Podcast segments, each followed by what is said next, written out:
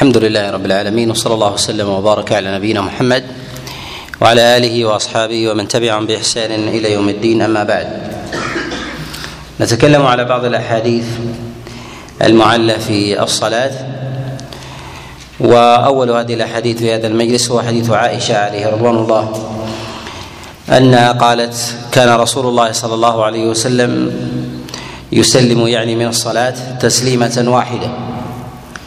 هذا الحديث رواه الترمذي في كتابه السنن وكذلك رواه الدار قطني أيضا في سننه من حديث عمر بن أبي سلمة عن زهير بن محمد عن هشام بن عروة عن أبيه عن عائشة عليها رضوان الله عن رسول الله صلى الله عليه وسلم. وهذا الحديث قد تفرد به زهير بن محمد بهذا الوجه عن هشام بن عروة.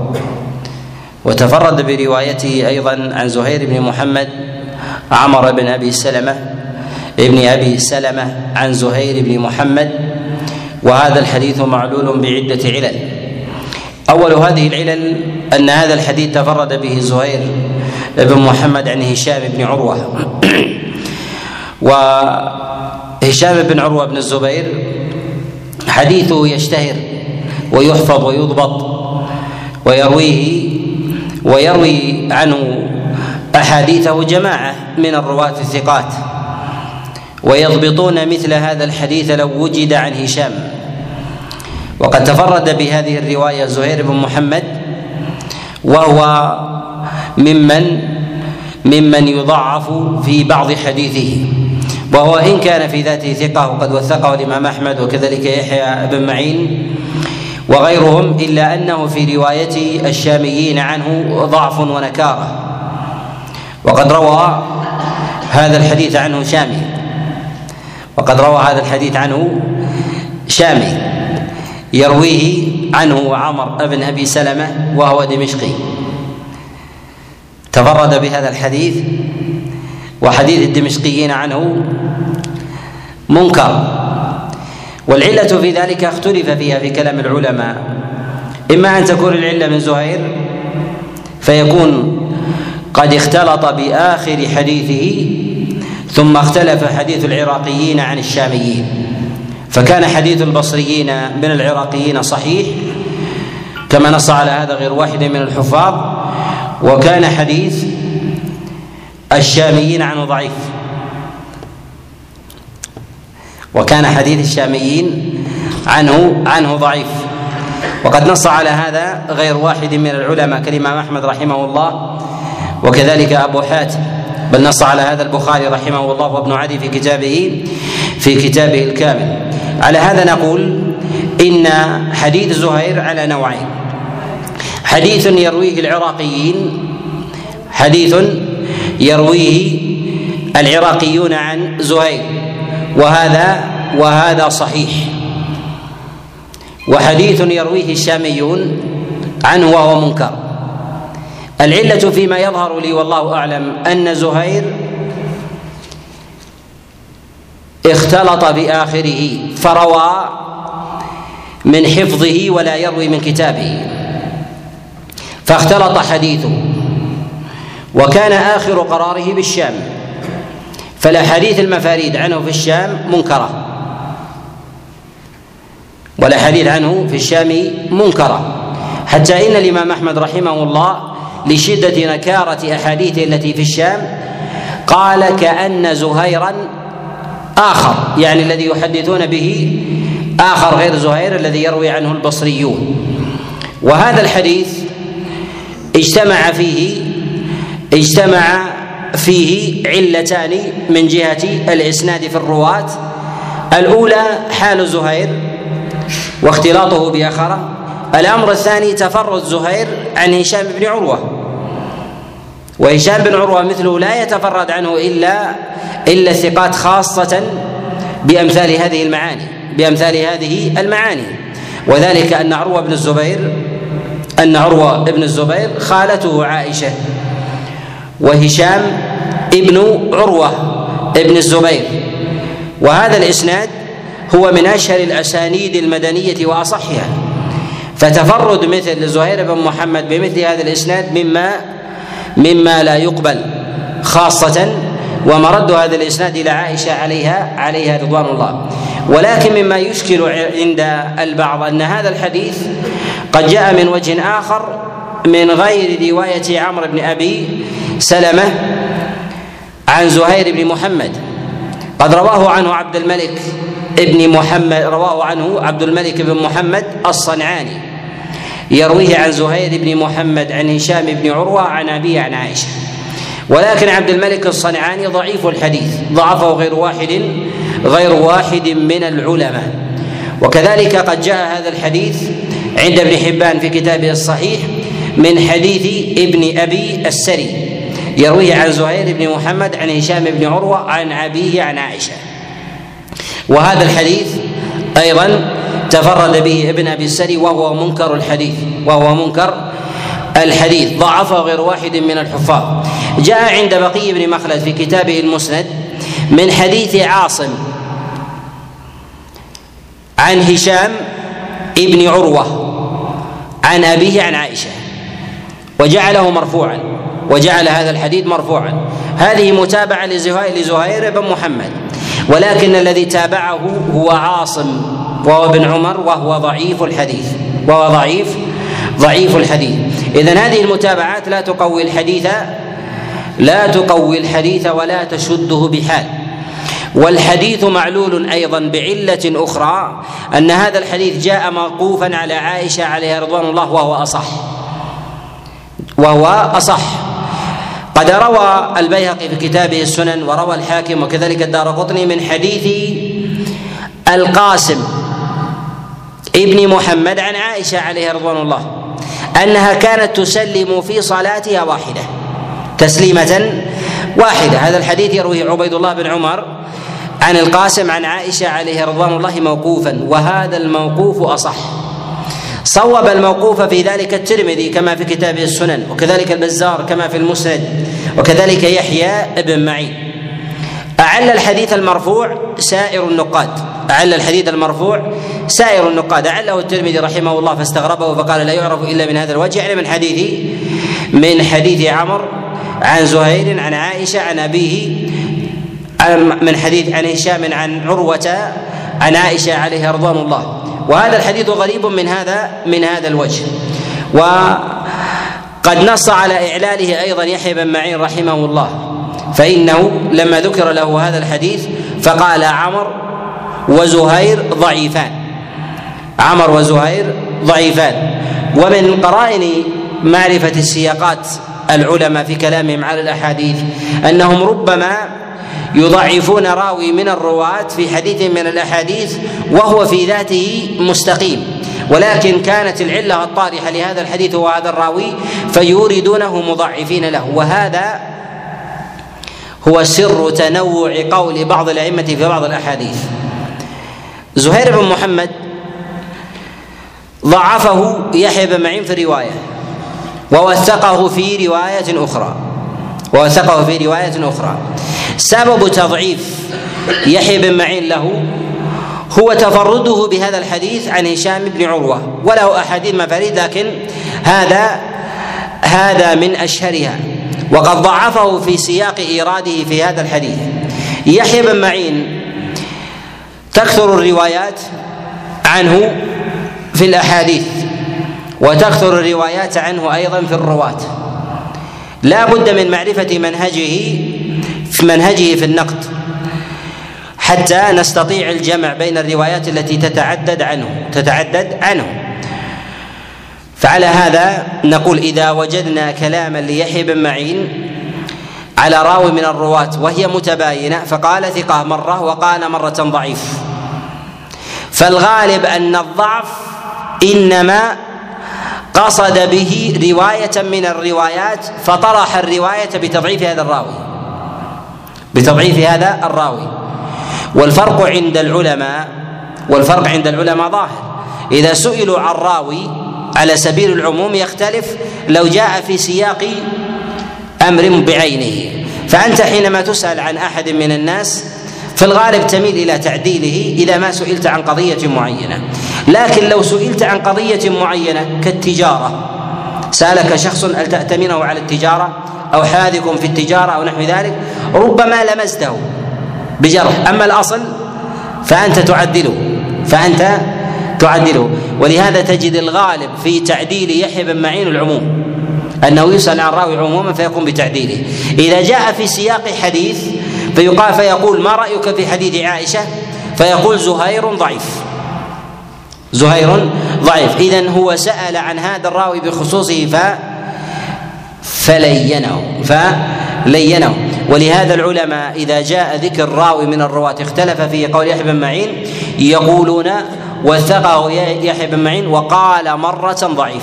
كيف نعرف هذه السياقات؟ نعرف هذه السياقات بالرجوع إلى كتب الغرائب وخاصة كتاب الكامل لابن عدي في النقل عن يحيى بن معين. ابن عدي في كتابه الكامل يكثر النقل عن يحيى بن معين ويذكر كلامه على الرواة في سياق غرائب غرائب الرواة فيأتي بحديث ثم يقول قال يحيى بن معين ضعيف. ضعيف في سياقه لهذا الحديث. أو سئل عنه يحيى بن معين فقال فقال ضعيف. في كتب الرجال التي تنقل الأقوال مجردة يقولون قال يحيى بن معين ثقة. وقال مرة ضعيف. فالضعيف جاء في سياق في سياق معين والتوثيق جاء جاء بإطلاق. كما هنا في حديث زهير بن محمد.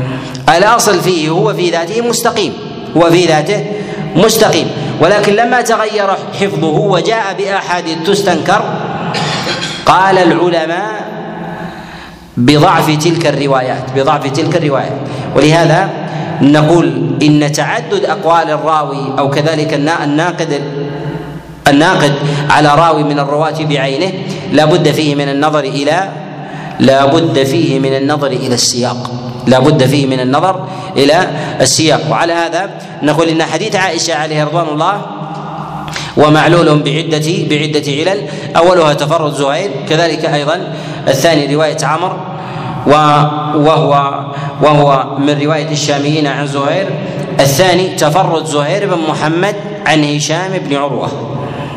زهير بن محمد عن هشام بن عروة وذلك أن الإسناد إسناد هشام بن عروة عن أبيه عن عائشة هي من الأسانيد التي التي تشتهر من الأسانيد التي تشتهر. ولما جاء هذا الحديث ولم يشتهر لم يكن لم يكن مقبولا عند الأئمة. كذلك العلة الرابعة أن هذا الحديث جاء موقوفا. أن الحديث جاء جاء موقوفا من وجه أصح. من وجه أصح. العلماء وهذا أيضا من قرائن الترجيح إذا تشابهت الطرق وتقاربت من جهة القوة مالوا إلى ترجيح الموقوف على المرفوع. مالوا إلى ترجيح الموقوف على على المرفوع. لماذا؟ لأن النفوس تتشوف إلى الرفع فيقومون بقصر الرواية وحملها على أدنى أدنى محاملها. فكيف إذا كان الراوي للحديث للموقوف أقوى؟ وذلك أن هذا الحديث والذي يرويه عبد الله بن عمر عن القاسم بن محمد عن عائشة هو أصح.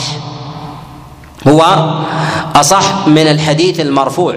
ثم أيضا إن أمثال عبيد الله أمثال عبيد الله بن عمر والقاسم لو كان الحديث عندهما مرفوعا ما جعلوه موقوفا على عائشة لأن العصمة للنبي عليه الصلاة والسلام. والوحي يؤخذ من رسول الله صلى الله عليه وسلم. فلا يقصران الحديث عليها وهو عندهما وهو عندهما مرفوع. وهو عندهما مرفوع. وكذلك أيضا من وجوه الإعلال لهذا لهذا الحديث أن أهل المدينة وهذا الإسناد إسناد مدني في رواية هشام بن عروة عن أبيه عن عائشة أن ما أن هذا الإسناد إسناد مدني ولو كان الحديث عند المدنيين لصح بمثل هذا الإسناد إما رواية عروة أو رواية القاسم وكذلك عبيد الله ابن عمر عن القا... عبيد الله بن عمر عن القاسم عن عائشة عليه رضوان الله فنقول إن مثل هذه الأسانيد لما لم يأتي الحديث مرفوع عن رسول الله صلى الله عليه وسلم دل على نكارته دل على نكارته ورده. الحديث الثاني وحديث سهل ابن سعد الساعدي عليه رضوان الله أنه قال كان رسول الله صلى الله عليه وسلم يسلم تلقاء وجهه تسليمة واحدة. الحديث رواه ابن ماجه في كتابه السنن من حديث عبد المهيمن ابن العباس ابن سهل ابن سعد عن أبيه عن جده عن رسول الله صلى الله عليه وسلم. وهذا الحديث منكر تفرد به عبد المهيمن عن العباس وعبد المهيمن متروك الحديث. ترك حديثه الإمام أحمد وكذلك يحيى ابن معين ومفاريده مناكير مفاريده مناكير. وهذا الحديث لا يعرف من حديث سهل ابن سعد عليه عليه رضوان الله إلا من هذا من هذا الوجه. كذلك من قرائن الإعلان أن هذا الحديث تفرد بإخراجه مرفوعا أبن ماجه في كتابه السنن. تفرد باخراجه مرفوعا أبن ماجه في كتابه السنن. وهذا الحديث من المسائل المشهورة من المسائل المشهورة وذلك أن التسليم في الصلاة التسليم في الصلاة ركن من أركانه ركن من أركانه. وهذا على قول جماهير العلماء على قول جماهير العلماء. فعلى هذا ما يرد في أمثال هذه المسألة ولم يرد عند البخاري ومسلم ولم يرد في الأصول مما هي أشهر من من من سنن ابن ماجه فإن هذا من قرائن النكارة من قرائن النكارة. ولهذا نستطيع أن نقول إن ابن ماجه لم يتفرد بشيء من الأصول ويكون ويكون صحيحا. ومعنى الأصول من الأصول الظاهرة من مسائل الدين وأحكام ما يتعلق بالأحكام الظاهرة في الصلاة. ليس كل مسألة في الصلاة فثمة مسائل في الصلاة. لا نقول لا نقول بأن ابن ماجه لو تفرد بها لم يكن ذلك مقبولا. بل نقول إن ما كان ظاهرا من المسائل ما كان ظاهرا من المسائل كالأركان كالواجبات وغير ذلك كذلك أيضا الشروط نواقض الوضوء ونحو ذلك فإن هذا من المسائل المشهورة و وأعلامها ينبغي ينبغي أن يرد فيها حديث ينبغي أن يرد فيها حديث حديث أصح خاصة في الدواوين في الدواوين المشهورة. الحديث الثالث في هذا هو حديث سلمة ابن الأكوع عليه رضوان الله. بنفس حديث سهل بن سعد أن رسول الله صلى الله عليه وسلم سلم يعني من صلاته تسليمة واحدة. هذا الحديث رواه ابن ماجه أيضا في سننه والبيهقي في السنن من حديث يحيى بن راشد من حديث يحيى ابن راشد عن يزيد مولى سلم بن الأكوع عن سلم بن الأكوع عن رسول الله صلى الله عليه وسلم. وهذا الحديث حديث منكر أيضا.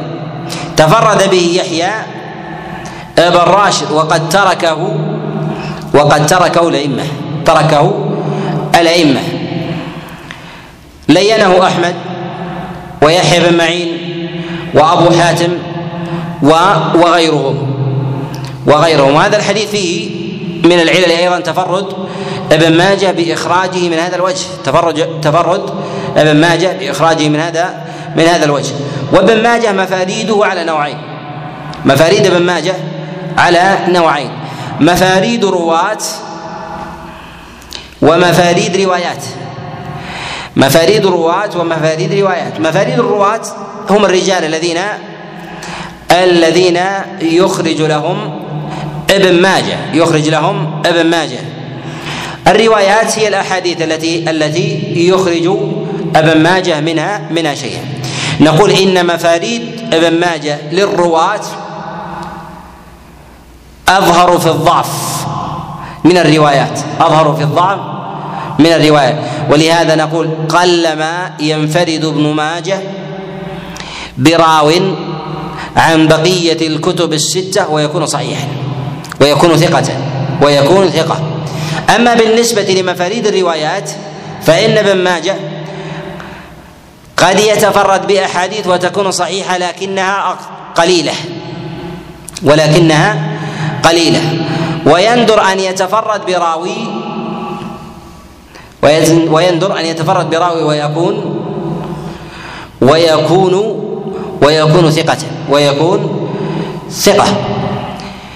الحديث الرابع وحديث أنس بن مالك عليه رضوان الله أن رسول الله صلى الله عليه وسلم كان يسلم تسليمة واحدة. هذا الحديث رواه الحاكم والدار قطني والبيهقي في سننه من حديث عبد المجيد بن عبد الوهاب عن عبد الوهاب الثقفي عن حميد بن أبي حميد عن أنس بن مالك عن رسول الله صلى الله عليه وسلم. وهذا الحديث تفرد به عبد الوهاب عن حميد عن أنس بن مالك. وحميد إنما سمع من أنس بن مالك متأخرا وحديثه عنه قليل. يقول شعبة بن الحجاج سمع حميد من أنس بن مالك أربعة وعشرين حديثا. وهذه قليلة بالنسبة لحديث أنس بن مالك. وما لم يسمعه منه سمعه من ثابت أو ثبته له ثابت. وثابت البناني ثابت البناني. وهل رواية حميد عن أنس بن مالك كلها صحيحة؟ حميد هو ممن يتهم بالتدليس وتدليسه من هذا النوع. وتدليسه من هذا من هذا النوع. وجل حديثه إنما هو عن ثابت عن أنس بن مالك. وهل نرد تدليس حميد؟ نقول إن ما إن ما ما يعنعنه حميد عن أنس بن مالك على نوعين. النوع الأول ما لا يوجد في حديث أنس ولا في حديث غيره. ما لا يوجد في حديث أنس ولا يوجد في حديث غيره. يعني يعد هذا الحديث غريب. وذلك كهذا الحديث.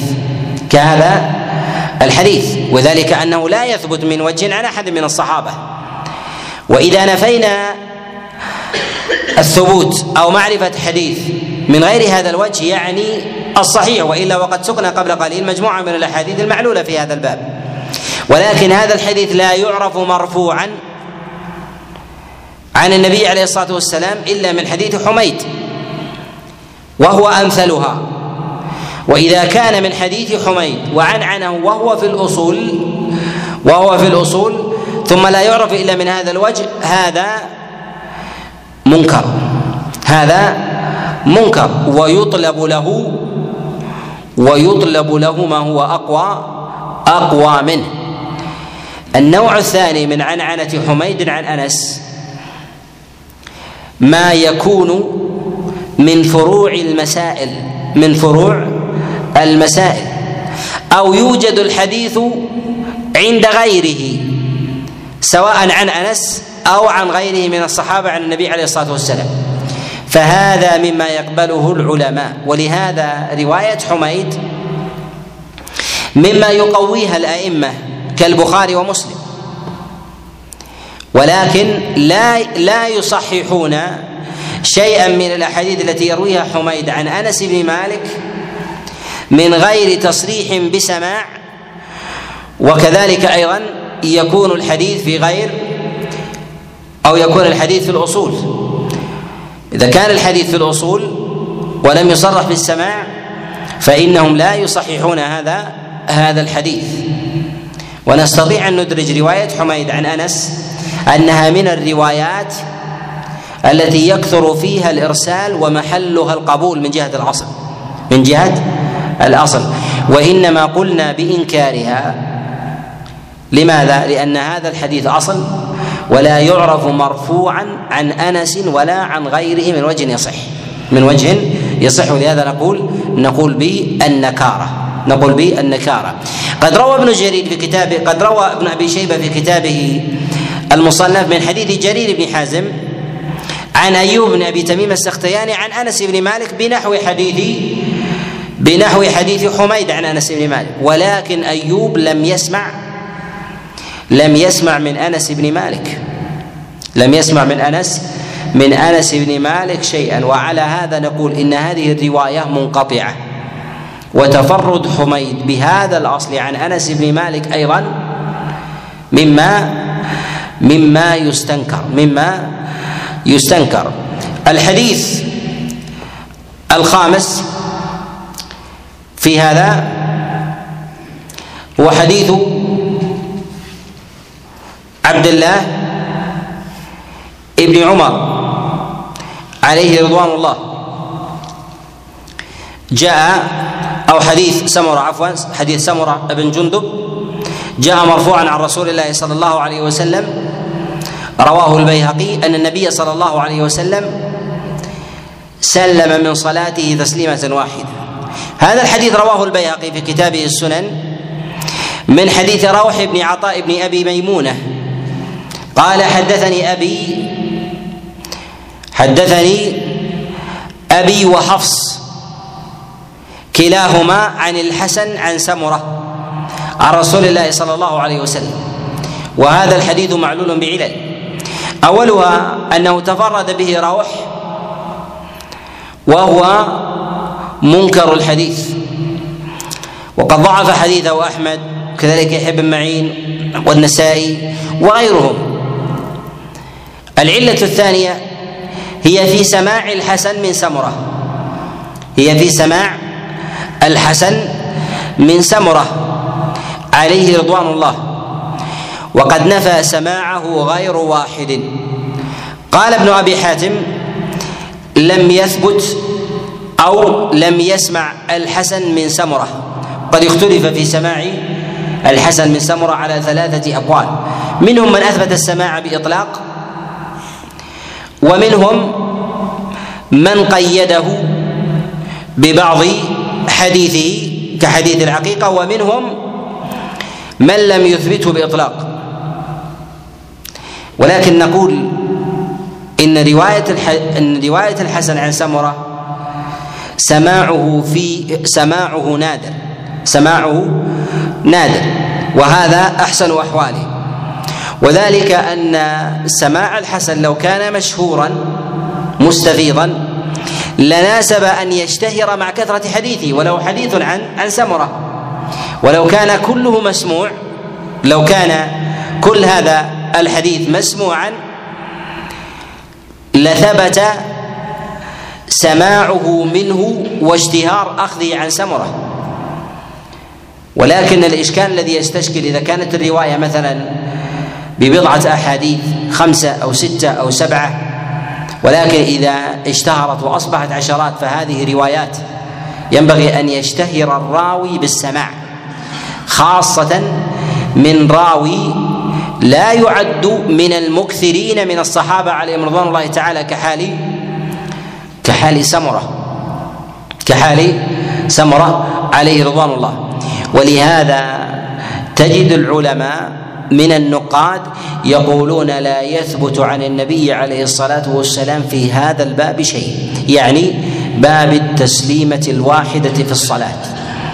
نص على هذا أبو بكر البزار كما في كتابه المسند والعقيلي كما في كتابه الضعفاء وكذلك أيضا البيهقي كما في السنن ابن عبد البر رحمه الله كما في الاستذكار وغيرهم. وجزم بهذا ابن القيم رحمه الله أنه لا يثبت عن النبي عليه الصلاة والسلام في هذا تسليمه أنه سلم تسليمة واحدة. ولكن عدم ثبوت شيء مرفوع عن النبي عليه الصلاة والسلام لا يعني لا يعني عدم ثبوت العمل عن الصحابة. فالذي يظهر لي والله أعلم أن الصحابة يجمعون يجمعون على جواز التسليمة الواحدة. وأن الإنسان إذا سلم من صلاته تسليمة واحدة فقال السلام عليكم ورحمة الله فهذا تسليم صحيح وانقضت صلاته ولو لم يسلم الأخرى. ولو لم يسلم الأخرى. صح هذا عن عائشة كما تقدم معنا لأن ذكرنا أن حديث عائشة عليه رضوان الله جاء مرفوعا وجاء وجاء موقوفا وأن الصواب فيه الصواب فيه الوقف. من طريق من جاء الوقف؟ أي. أحسنت. تقدم معنا أن الحديث المرفوع الحديث المرفوع منكر والصواب في ذلك الوقف لأنه من حديث عبيد الله عن القاسم عن عائشة وهو أصح. صح أيضا عن عبد الله بن عمر كما رواه عبد الرزاق بن من حديث نافع. عن عبد الله بن عمر أنه كان يسلم تسليمة واحدة. وهل هذا محل إجماع؟ نقول نعم. أن التسليمة الواحدة محل إجماع يعني من جهة الإجزاء. وإجماع من جهة النقاد المتقدمين على أنها لا تثبت في ذلك شيء مرفوع. عن النبي عليه الصلاة والسلام عن النبي عليه الصلاة الصلاة والسلام. ونأخذ من هذا الإجماع أمور منها أن التسليمة الثانية سنة بالاتفاق. التسليمة الثانية سنة سنة بالاتفاق. وأن الانصراف يكون من التسليمة من التسليمة الأولى فقط. وأما التسليمة الثانية فيأتي بها الإنسان إتماما للسنة. ونأخذ من ذلك جملة من المسائل. وهي أن الإمام إذا سلم تسليمة واحدة عن يمينه ثم قام من له صلاة باقية. هل خالف الإمام إنما جعل الإمام ليؤتم به؟ أو لم يخالفه؟ نقول الإمام هل قضى صلاته بهذه التسليمة أو لا؟ إذا أفتينا بأنه قضى صلاته ثم قام نقول لم يسبق الإمام. لم يسبق الإمام. لأن التسليمة الثانية هي تمام الانقضاء لمن جاء معه لمن تمت صلاته. وأما التسليمة الأولى فهي انقضاء الصلاة والفيصل بينه وبين بين من أراد أن يتم الصلاة. وكذلك أيضا هي تحليل تحليل له ولمن لمن معه ما حرم ما حرم عليهم.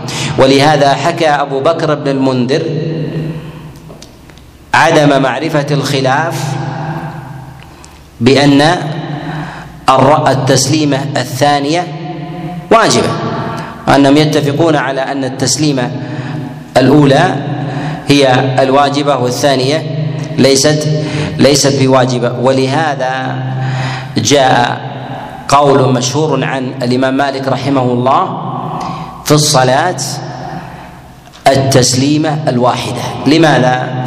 لأن هذا هو القول الصحيح عن عبد الله بن عمر. قول صحيح عن عبد الله بن عمر فاستفاض قولا الإمام مالك وما زال يعمل به إلى اليوم. يعمل يعمل به المالكية في في صلاتهم يسلمون تسليمة واحدة. وهذا موجود في بلدان المغرب وفي الجزائر وفي أيضا في ليبيا وفي تونس وغيرها يسلمون تسليمة تسليمة واحدة ولا يسلمون التسليمه الثانية.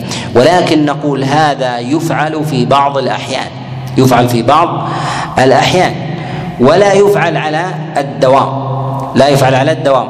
وقد نستطيع تقييده أن التسليمة الواحدة يفعلها الإنسان في بعض الأحيان إذا صلى منفردا إذا صلى منفردا. أما إذا كان مع جماعة إماما فيسلم عن يمينه ويسلم عن شماله. ولهذا الروايات التي جاءت عن عائشة وعن عبد الله بن عمر وغيره من أصحاب رسول الله كعبد الله بن عباس تسليم واحدة في ظاهرها أنه كان منفردا. أنه كان كان منفردا. أما مسألة في كونه مع جماعة فإنه يسلم تسليمتين يسلم عن يمينه ويسلم ويسلم عن شماله إذا كان مع جماعة لأحقية من عن يمينه وعن شماله بالسلام. أما ما جاء عن أبي بكر وعمر وعثمان وعلي بن أبي طالب فإنه لا يصح في ذلك وقد جاء هذا من حديث الحسن البصري رواه عبد الرزاق في كتابه المصنف من حديث الحسن عن أبي بكر وعمر وعثمان أنهم كانوا يسلمون تسليمة واحدة وهذا اسناده وهذا إسناده منقطع. ولكنه صح عن عمر بن عبد العزيز أنه كان يسلم تسليمة أنه كان يسلم تسليمة واحدة في صلاته. والله أعلم. نعم.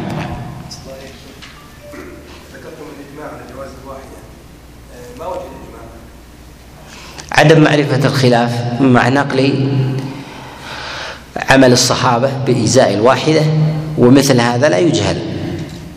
انقضاء الصلاة مثل تكبيرة الإحرام التسليم مثل تكبيرة الإحرام هذه ابتداء وهذه انتهاء. ابن عباس. هؤلاء فقهاء الصحابة. وبعدين هذه المسألة ليست من مسائل خفية. ليست مسألة يسيرة. تخفى مثل الإشارة بالإصبع أو شيء لا. هذا سلام. السلام عليكم ورحمة الله. في صلاة. ومسألة مشهورة. إن جاءت وفيها غرابة ترد عن واحد. ثم أيضا عائشة ألا تشاهد حال النبي في صلاته في بيتها في قيام الليل أو نحو ذلك؟ هذه من المسائل التي لا تخفى وينبغي أن يحكى الإجماع فيها. ينبغي أن يحكى الإجماع فيها. خاصة أنه لا يعرف. طبعا مسألة الركعتين مسألة التسليمتين. هذا مما لا خلاف عندهم فيه أن النبي يسلم تسليمتين. ولا, ولا خلاف عند النقاد الأوائل أن النبي لم يثبت عنه تسليمة واحدة. إذا الأفضل ماذا؟ التسليمتين أو التسليمة الواحدة؟ التسليمتين. ولكن مسألة الإجزاء لا بد أن نقول أن الإنسان يجزئه في صلاته تسليمة تسليمة واحدة. ولو سلم وهو منفرد تسليمة واحدة. اقتداء بما جاء عن بعض الصحابة نقول فهو حسن إذا كان منفردا. نعم.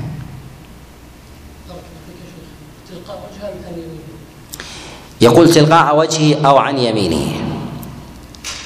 تلقاء وجهه أو عن يمينه. نقول لا يثبت في هذا شيء طبعا عن النبي عليه الصلاة والسلام مرفوع ولكن الذي جاء عن عائشة أنه تلقاء وجه أن تلقاء وجهه تلقاء وجهها تميل به يمينا شيئا يسيرا ليس التفاتا التفاتا كاملا. نعم. نعم. أي. دقيقة. ماذا تقصد يعني؟ يقول ذكرت مسند بقية مخلد مسند بقية مخلد مفقود. مسند بقية مخلد مفقود. ولكن هذا الطريق ذكره ابن عبد البر. ابن عبد البر له أسانيد عن بقية بن مخلد. لفظة الصلاة في في في حديث الاستخارة ثابتة ثابتة الصلاة. نعم. نعم ثابتة. لأن هناك من يقول أن الاستخارة ليست صلاة وإنما هو دعاء. البخاري رحمه الله ولو. لأن من جهة العمل عمل السلف كانت في صلاة. ثم أيضا جاء في الصحيح في مسلم أيضا ذكر الصلاة.